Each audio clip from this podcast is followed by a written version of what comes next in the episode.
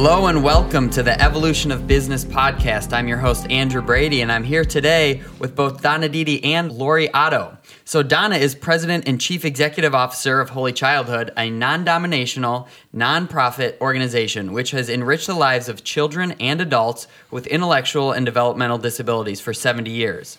The organization's recent expansion of the Special Touch Bakery developed a full scale food manufacturing operation to provide training and employment in the community for people with disabilities and their non disabled peers.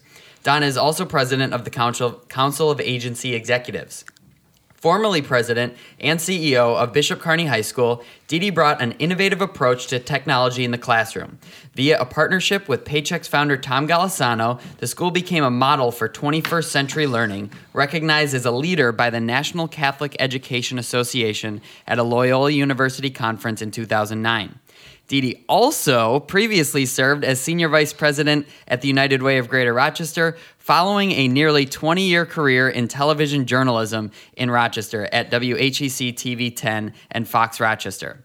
A past president of Rochester Rotary, Donna is a director of the Family First Federal Credit Union and trustee of Rochester Discovery Charter School, as well as a member of the St. John Fisher College School of Business Dean's Leadership Circle and a member of the board of directors of the Developmental Disabilities Alliance of Western New York. Wow.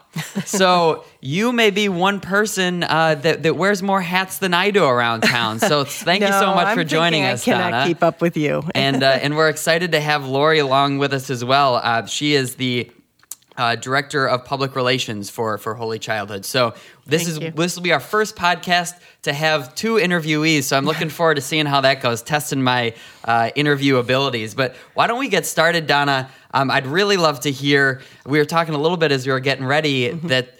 You know, there's a, there's a lot of different career tracks in there. So, what what led you eventually to to Holy Childhood and in the current projects you're working on? Yeah. Well, I feel I feel very blessed to have been able to reinvent uh, myself a few times throughout a career, uh, and it's been it's been an interesting path. But I always like to talk about the idea that there were transferable skills which were developed all through that path, and so with the basis of the communication journalism uh, work that I had done for over 20 years, I, I came to learn my community and be a part of the community and really see the inner workings of what was going on here in the greater Rochester area. And so that carried forth into uh, the work at United Way, where I started to learn about human services and understood how uh, the inner workings of those services in our community worked and came to realize this is a pretty caring community and that I was interested in that and interested in leadership. And Bishop Kearney came about because I wanted to hone my leadership skills through a place that uh, I had an affinity for, and I was an alum of Bishop Kearney. So, all of that, you know, I was dealing with education and then looked forth to Holy Childhood. I was aware of the organization. I knew what good work it was doing, serving people with intellectual and developmental disabilities, and came over and realized that it was so much broader than I ever envisioned. And that's how I came to Holy Childhood. So, uh, came to realize the good work we're doing for both children and adults. And then what an impact this organization and the people we're serving can have on our community as a whole. And that's what has kept me here. It's a wonderful organization. Yeah, it's it's really interesting. The more actually that I'm getting into conscious capitalism and trying to share some of these stories, uh, I wish I had a little bit more experience in, in journalism. And that storytelling is, I think, just so uh, so universal to to how you get people excited about initiatives that you're working on or, or or tell some of those stories and inspire people. And so i'm sure that there's a lot of transferable skills. As sometimes you say you know you never would have imagined the path that you that you went on but looking backwards it all makes sense. And hopefully all those skills that you built up have, have brought you to where you are today. Well, I, I feel that way, and I feel fortunate about that. And at the end of the day, communication is so important, and that's what I've done all of my career. And it's uh, an aspect of my leadership that I try to work on constantly and it's it's hard but i think it's so important in any organization to have that happen on a regular basis and have it be quality communication that helps to build your culture and, and that's what we're working on. Absolutely. I, I think that's a, a, really important piece you know we'll, we'll talk a lot about this i think over the course of the podcast in terms of how conscious capitalism can some sometimes blur the lines between the for-profit and the nonprofit sector you know bringing as, as you're doing bringing a more of a, a business focus and, and mindset to a nonprofit. Sometimes it's the other way around bringing the, those businesses to be more purpose driven more more community focused and it's a it's a bit of a balance and i'm sure maybe we'll be able to talk about some of mm-hmm. some of those challenges.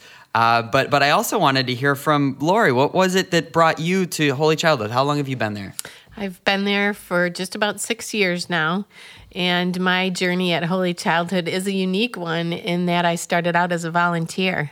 So I had a career um, in broadcasting, doing promotion and public affairs, working for nonprofits in the area, and got downsized and decided I wanted to just get out of myself for a while and give back to the community. So I landed at Holy Childhood and volunteered there for close to a year uh, before I was lucky enough to get a job as a one to one aide in our classrooms.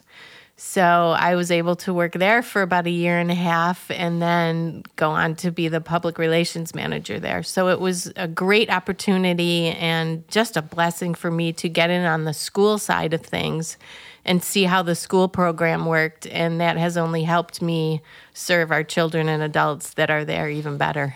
Yeah, that. Thank you so much for that. It, it leads me into what I was hoping to, to touch on now was to hear a little bit more because I know some about the Special Touch Bakery, but but really that is just one one piece of, of everything that that Holy Childhood does. And so, could you maybe talk a little bit about maybe what that overarching uh, the, the mission and some of the programs that are within Holy Childhood, other than the Special Touch? Sure, I can touch on them, and Donna can definitely go more in depth. But we have a, a school program that serves children ages 5 to 21. We have an adult program. Uh, we have skills in transition. We have day habilitation programs. We have our work based learning program. We have our Special Touch Bakery, as we're talking about. We have a woodworking program, and we have our Partners with Industry, which is our fulfillment division. So, a lot of people may think that we have a school program and that's it, but Holy Childhood is multifaceted, and we serve a variety of different uh, people and programs, and it's very far reaching. And when you think about it, uh, in its foundation, I, I like to say that the Sisters of St. Joseph, who actually originally founded Holy Childhood probably could be called the original conscious capitalist. All right. Okay? Because they saw a need and they started the program. Period. They saw that these kids with special needs were falling through the cracks in traditional education and said, you know what, we need to do something about it and we're going to create it. And what they built, that very foundation, I mean, th- those values hold true today and we're trying to carry them forth. There, we've exponentially increased the size of the organization and the, the breadth of the organization. But at the end of the day, you know, we're kind of following those same tenets. And I think uh, we, we could learn a lot as business leaders, uh, leaders of all kinds of organizations from operating from a mission focus like that. Yeah, absolutely. So, was was special touch then was that apart from the beginning or was that something that evolved as as holy childhood was coming into being? Yeah so it evolved. It was a situation where holy childhood started out with two classrooms and then more classrooms. And then you know what? We need to serve the adults too these graduates from the school. And suddenly an adult program came into being and there was a vocational instructor who said gosh for job training we we should provide these individuals an opportunity to learn transferable skills. And so, hmm, what are some things we can break up into parts to teach them job skills? Well, baking kind of fit that that mold. So, a little 35 years ago or so, uh, Shirley Lynch was the vocational instructor, and that's exactly what she started doing. And suddenly they started baking pies, and people said, Wow, these are really good. We should sell those. And she was one of the people who went out, this vocational instructor with no sales experience, went to local restaurants. And the Highland Park Diner was the first who said, We really like these pies and we're going to serve them. And that's how the enterprise was born. It was born of a job training opportunity, and suddenly telling the story and perpetuating the mission, and here we are. Beautiful. Mm-hmm. Yeah, and I know that's one thing that, that you and I have talked about in the past as well is is how do you share that story? Mm-hmm. Uh, there's there's companies uh, Greyston Bakery is a great example they they have a, a, really mission focus you know behind their brownies but then it becomes difficult when you're when you're selling those brownies to, to say here's all the things by by buying our brownies that you're helping to mm-hmm. support through their open hiring process and similarly you know if if you're looking at two uh, pies on the shelf being able to tell that story mm-hmm. and being able to you know maybe even being willing to pay a premium because of what you're supporting by by supporting you know voting with your dollars so to speak mm-hmm. so um, what has that been like trying to tell the story of all that goes into uh, the baking those pies? Well, that's Lori's job. yeah. it's, it's an ongoing story, and we strive to tell the story of our bakers and the mission of the bakery every opportunity we get. And yes, we, we make phenomenal pies, and our bakers are the best bakers that we've ever met. But telling that story is very, very important, and it gets to your heart.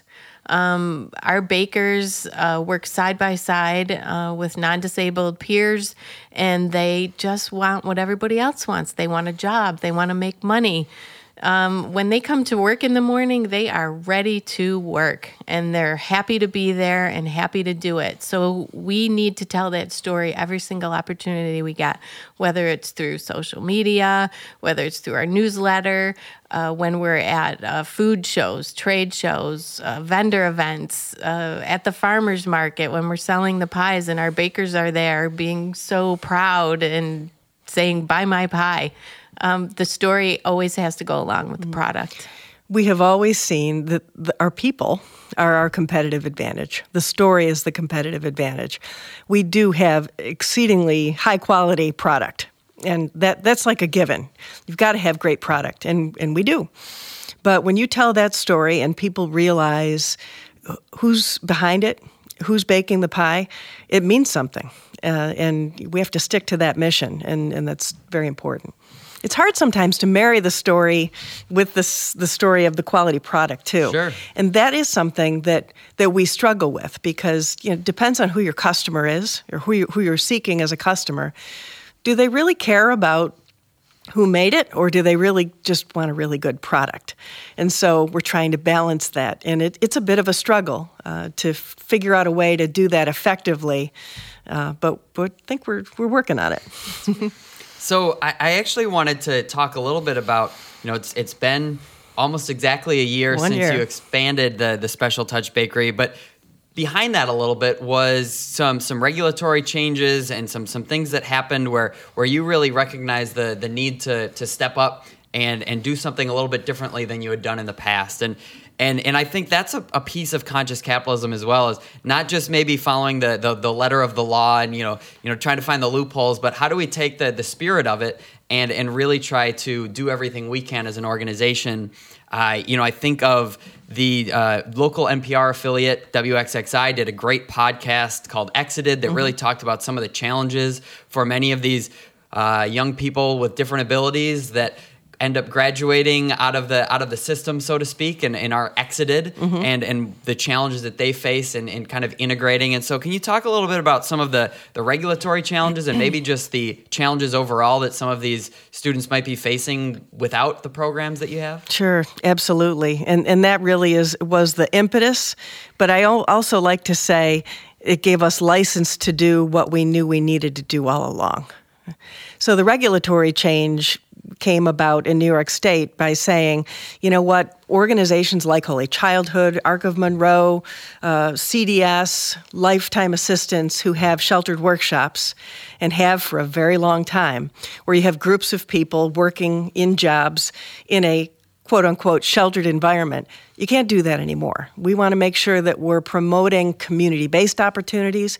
We want to make sure we're promoting job development and competitive employment for people of different abilities, which is a great idea. Except, you know, regulatory reform being what it is, sometimes you're thrust all at once, make the change. Well, this has been a little bit of a drawn out process, but we decided, you know what? We have a great programmatic asset here.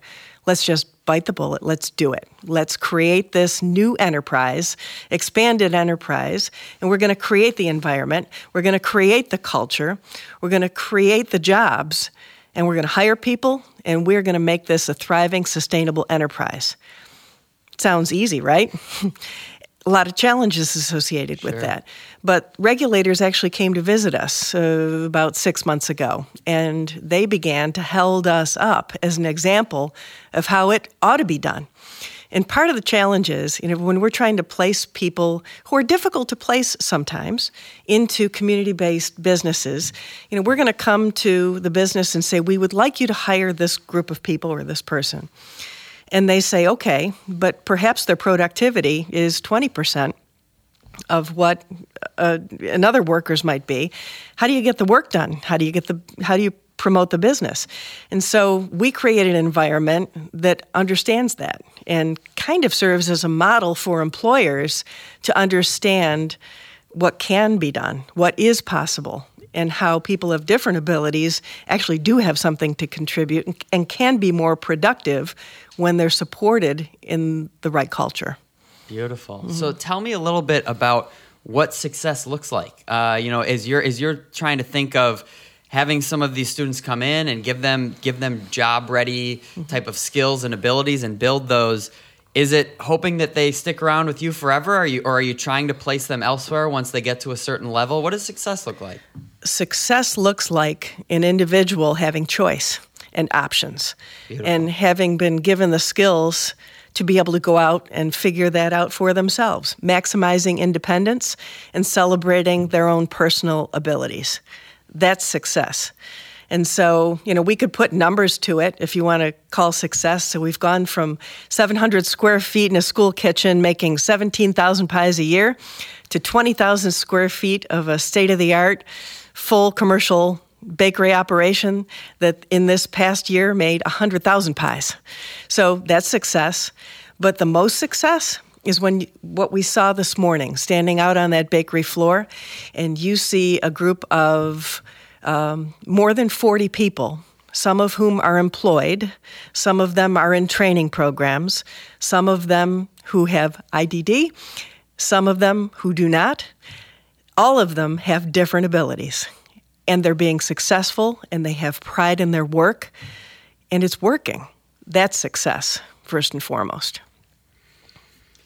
I, I can't even I can't even imagine. I you know I, have I've been to Special Touch, although it was probably about a year ago, right right mm-hmm. around after the after the grand opening. So I've I've been swayed by by the pies and seeing the story firsthand.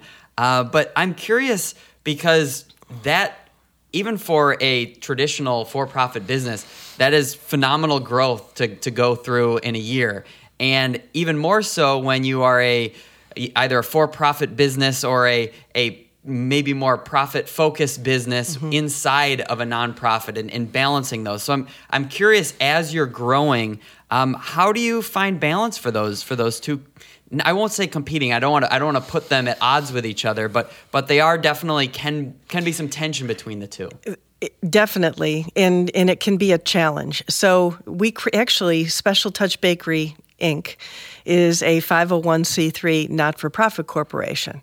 And we purposely set it up that way, but we established the mission was primarily to provide employment and opportunity for people with disabilities in a community based environment that gives them as much independence as possible and pretty clear cut. Our first line of our mission statement didn't say we're going to create this business that will make us all rich and you know become wildly successful in a nanosecond. That's not the mission. Now, we would like to become financially sustainable, and we've built this pro forma that projects that, you know what, by year three, I'll bet we're break even.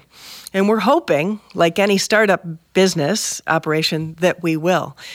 So, hard decisions. When we looked at our first year of operation, are we breaking even? Not yet.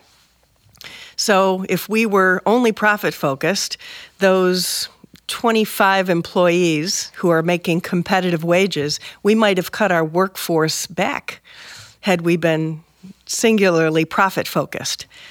We are singularly mission focused, so we've retained these workers. And that's part of our business model. You know, we understand that we we want to turn a profit because the profits, by the way, our mission tells us, those profits will go back to fund underfunded programs at Holy Childhood, which you know it, it's a difficult road providing these services. The funding never matches the provision Sure. of service and the high quality. So, but we knew we had to struggle a little bit, and we were willing to do that because that's the mission. Yeah, I, I think many leaders these days they know to say, "Oh, well, our people are our most important asset," and they can you know slam the table and say that as often as they want. But then, as soon as there is a either a downturn in the economy or a tough year, uh, when headcount is the first cost you look to uh, to cut and, and to eliminate some of your headcount, it sends a pretty clear message uh, to to your employees, and, and that's frankly one of the things that conscious capitalism has found.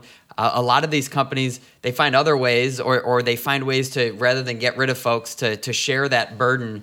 And then when the economy turns around, or a new client comes on, or new customer base uh, you know starts to build, those employees are so much more committed because they felt like in the tough times they were a part of something and they felt cared for. Mm-hmm. And how much harder are they going to want to work and how much more energy are they going to bring every morning when they show up to work? That's exactly right. And, you know, if, if this were the case in 10 years, I may be out of a job because my board might say, okay, balance is important, but we, now we really do have to make a go of it. And we're working on that. We're, we're developing the business model. We, we want sustainability both for Special Touch and for Holy Childhood and the, and the people it serves. So uh, we are working on the business model. So I don't want to jump too far ahead, but but I'm interested just hearing that a little bit with with special touch is does 5 years down the road or 10 years down the road if if this does become sustainable, which would just be phenomenal, would would there be other maybe micro businesses that could potentially get started or that might be looked at? Sure. And and I think it's not if, it's when. When it becomes sustainable, when it turns a profit and begins to fulfill the mission completely, right?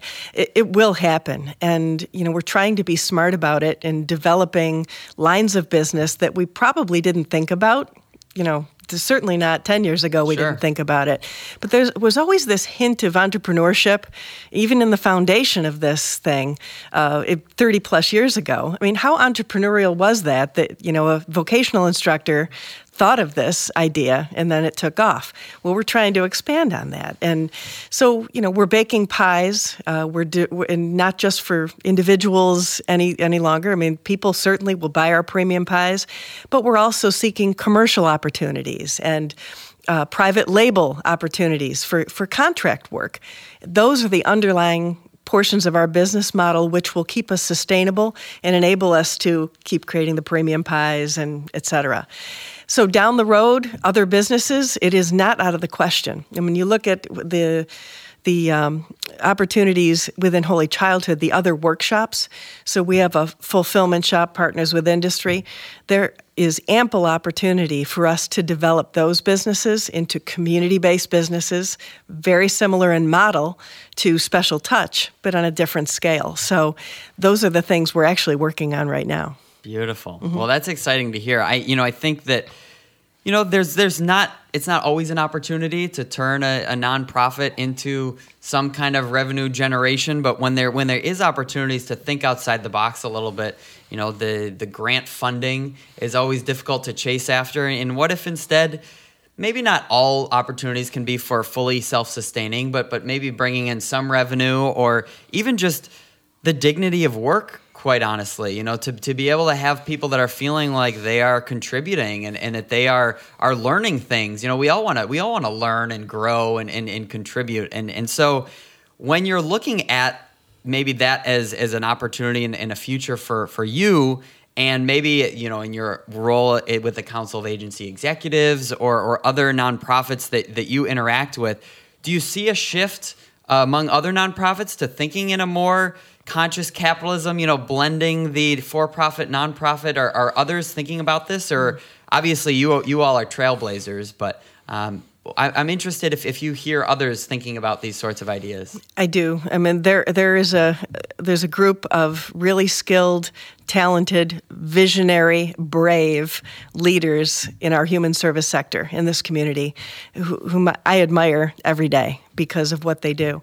And the reality of it is, we are all facing crises in funding. So, if we receive government funding for the services we provide, it's never enough. It's never enough to sustain the high quality level of services that we all strive to achieve. And the onus is on us to uh, think like businesses in a way, in, in that we have to find ways to break even, even though our revenue streams are short. And so we become more entrepreneurial and we try to find alternative revenue streams. I, I, did it at Bishop Kearney. That was that was exactly what we tried to do, where, you know, we tried to find out besides tuition and fundraising, you know, how are we going to fill an ongoing operating deficit?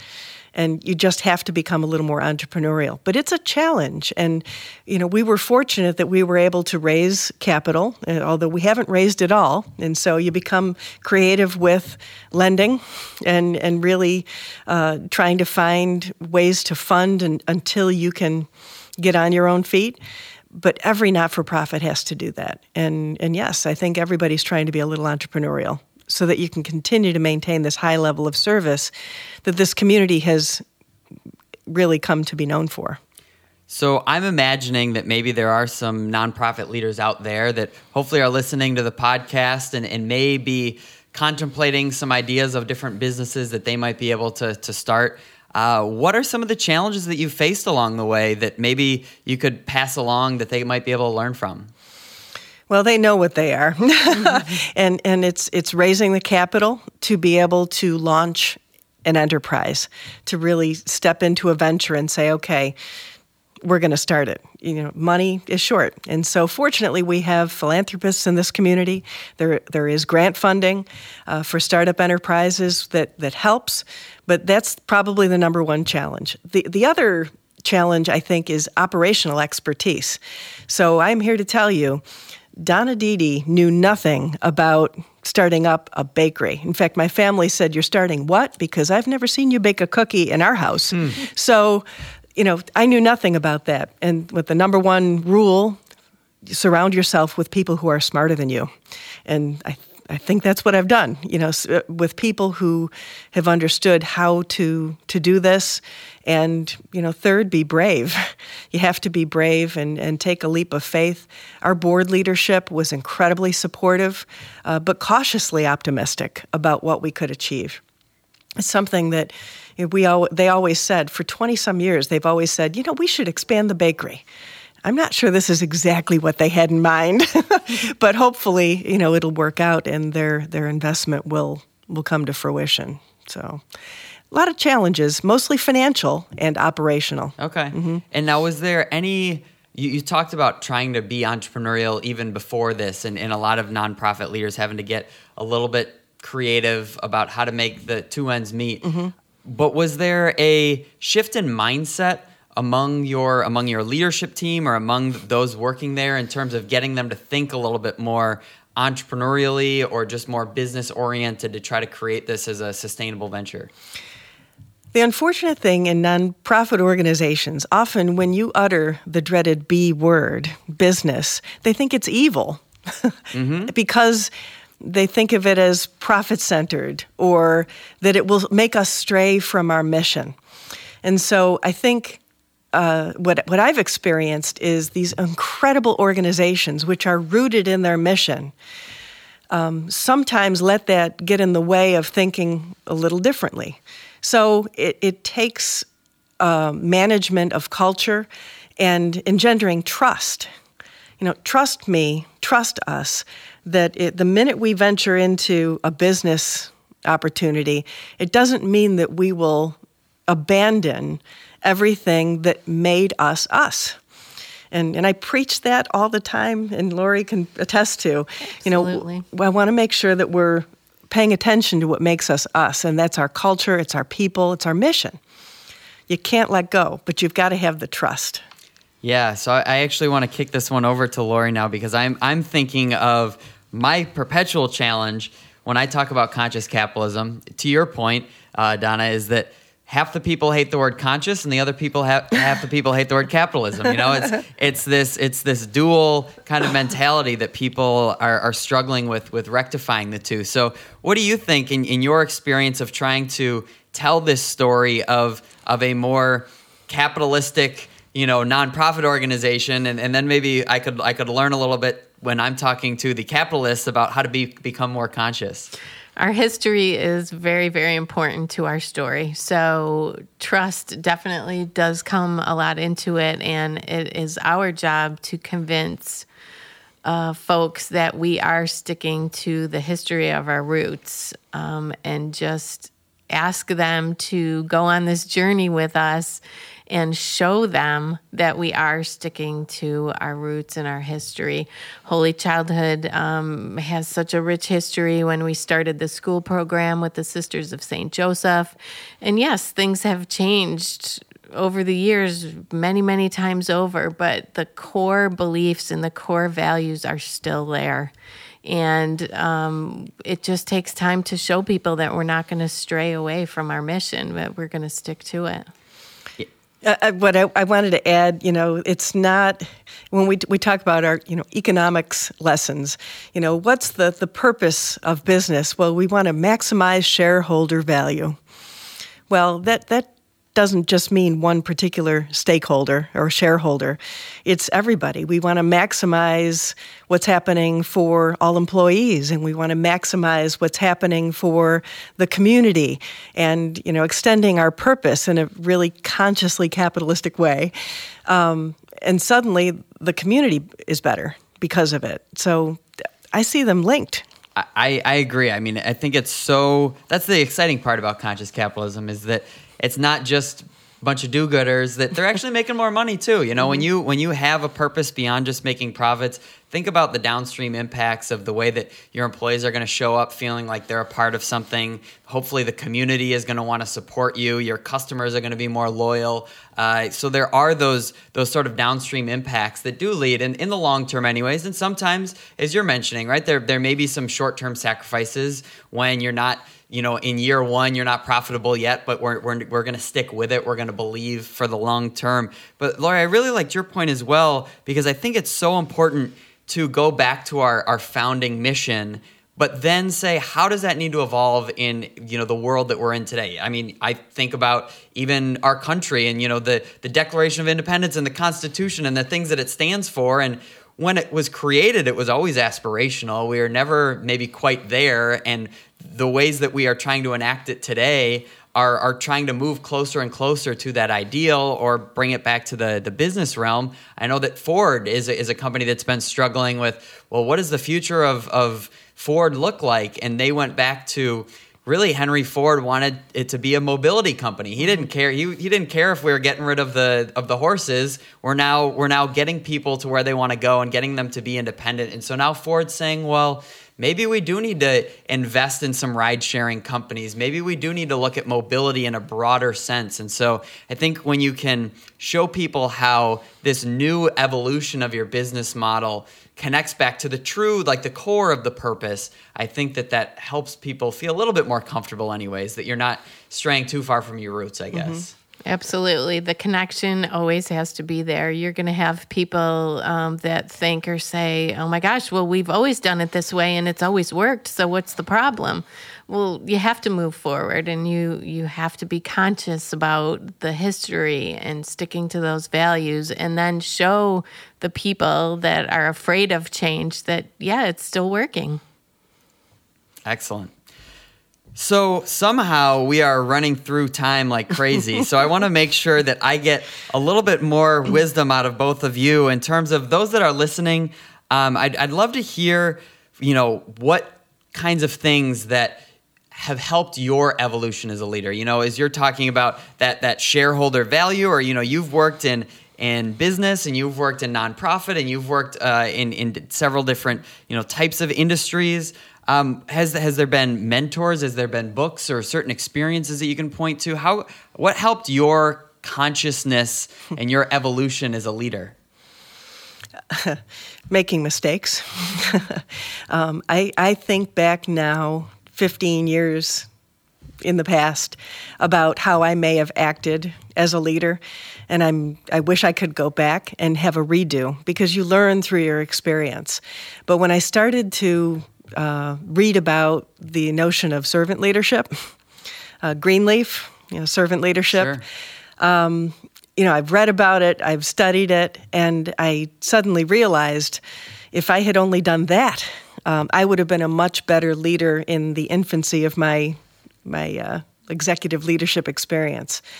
And you know, it's turning turning the thought process. It's not about me. I, I'm not needing to dictate. I need to help the people I'm working with thrive and excel, and then we'll all be better off. So it's not about me, it's about we. You know, we've, I'm sure, and I know I've heard you talk about these things.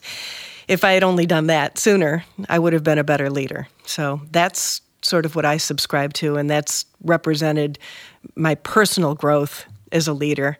And I've seen it extend out in our organization to our senior leadership team, uh, more empowered and, and therefore more successful. Yeah, that that's a great point. So when you are maybe evolving yourself as a leader, um, is, has there been anything, either suggestions you've made, or has it been more leading by example in terms of how do you bring that to the rest of your senior team, or or to anyone who's a, a leader in any capacity in the organization? Um, and so I think leading by example is probably the best way, but we have actually uh, made great strides amongst our leadership team by talking about it and uh, promoting transparency and inclusion, inclusive decision making.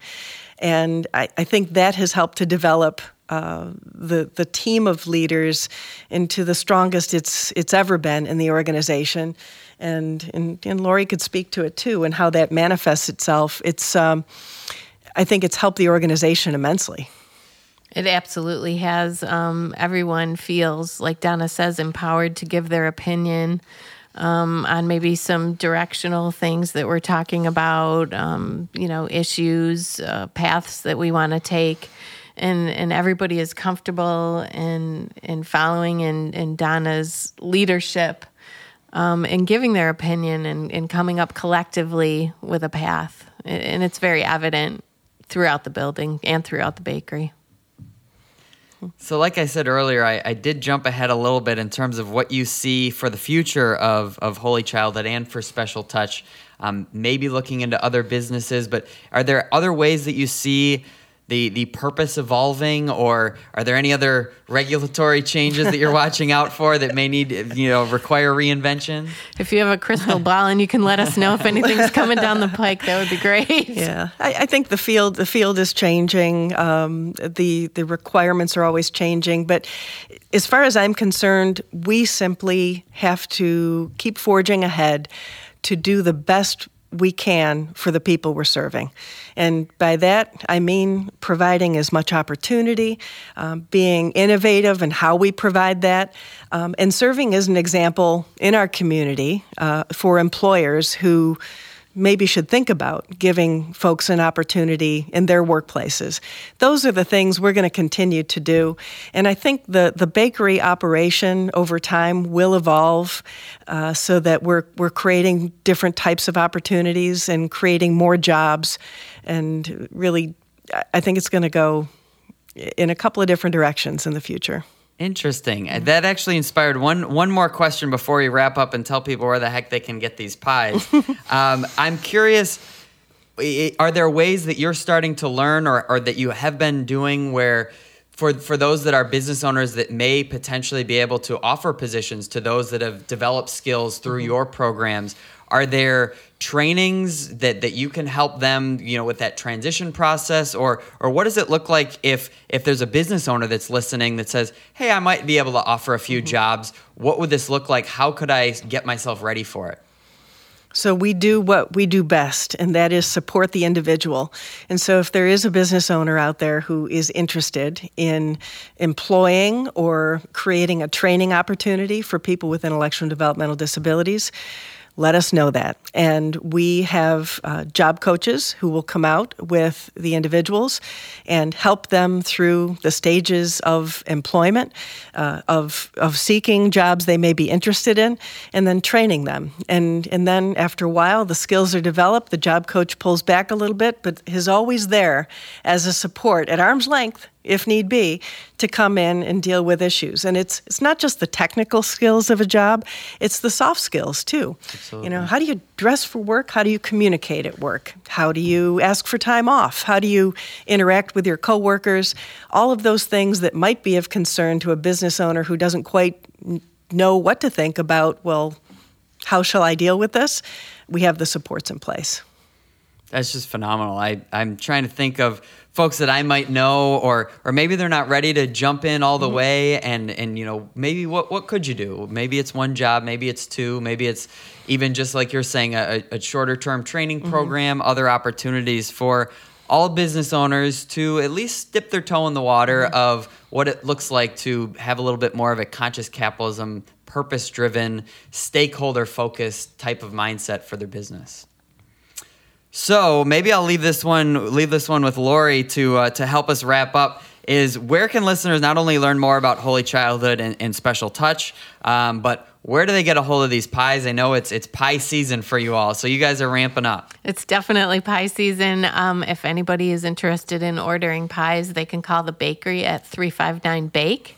They can place their order. We've got our uh, Thanksgiving holiday pie order form out there. It's on our website at specialtouchbakery.org. You can take a look at it. You can print it out. You can give us a call and place your order over the phone. Pie pickup day is on the 20th of November. Um, all orders for Thanksgiving are due by the 16th, and you can pick up your pies either at the bakery at 1999 Mount Read Boulevard or you can pick up your pies at Holy Childhood at 100 Groton Parkway in Henrietta. Love it. And what are what are the different options for different pies? Do you have any favorites? Uh, well, we have how many varieties now? Oh, uh, 30? Gosh, 30, probably about 35 really? varieties. Oh, my goodness. Total, I've yeah. got to I've got to do some taste yeah. testing. I'm partial to the pecan, but you know, that's just and I've taste tested them all. So, yeah, yeah, research and development goes on all the time. Yes, it um, does. Currently, my favorite is our Rumbleberry, which is a triple fruit uh, pie, uh, raspberry, blueberry, and blackberry. All of our fruit pies, by the way, non-GMO. Oh, no kidding. Mm-hmm. And we also offer uh, no sugar added varieties and also vegan pies. Wow. Yep. Well, a little bit of something for everyone, and hopefully a little bit of something for everyone in the podcast too, where we have some nonprofit leaders who might want to think about starting a, a for profit uh, enterprise or initiative. Um, hopefully, we've got some business owners out there who might want to think about how they can employ people in different ways. Um, the only other thing that I wanted to ask is if someone is in a position where either they themselves or their child or someone they know does have intellectual and developmental disabilities. Um, how do, how might they get involved? And are there opportunities? Are, are you hiring at the bakery, or, or mm-hmm. how, how could they participate in this? Yes, and so we always list our employment opportunities uh, on the website, both at specialtouchbakery.org and at Holy Childhood, holychildhood.org. Um, but we are hiring, we are accepting people into our community-based pre-vocational programs. So if they're looking for services, uh, call Holy Childhood, and, and we can connect people. And we are definitely uh, hiring at the bakery and uh, in this time of year, uh, we're going to need a little extra help, I think. and I would definitely encourage anyone that has not been to Holy Childhood or the bakery, where we welcome them, uh, have them give us a call. We'd love to show them around and give them a tour. Wonderful. Well, thank you both. Mm-hmm. Donna and Lori for, for coming in. Uh, just phenomenal work that you're doing. Uh, you know, appreciate your time, but even more so, all that you're doing each and every day for conscious capitalism in the Rochester area. You too. Thank you for Thank having you. us. This episode is brought to you by Wicked Squid Studios, Rochester, New York's premier podcast development team. The Wicked Squid family brings ideas to life through the art of audio production. From custom jingles and creative services to studio memberships and educational curriculum, their outfit strives to empower all members of society to build a more equal and colorful world. Learn more about their operation at wickedsquidstudios.com.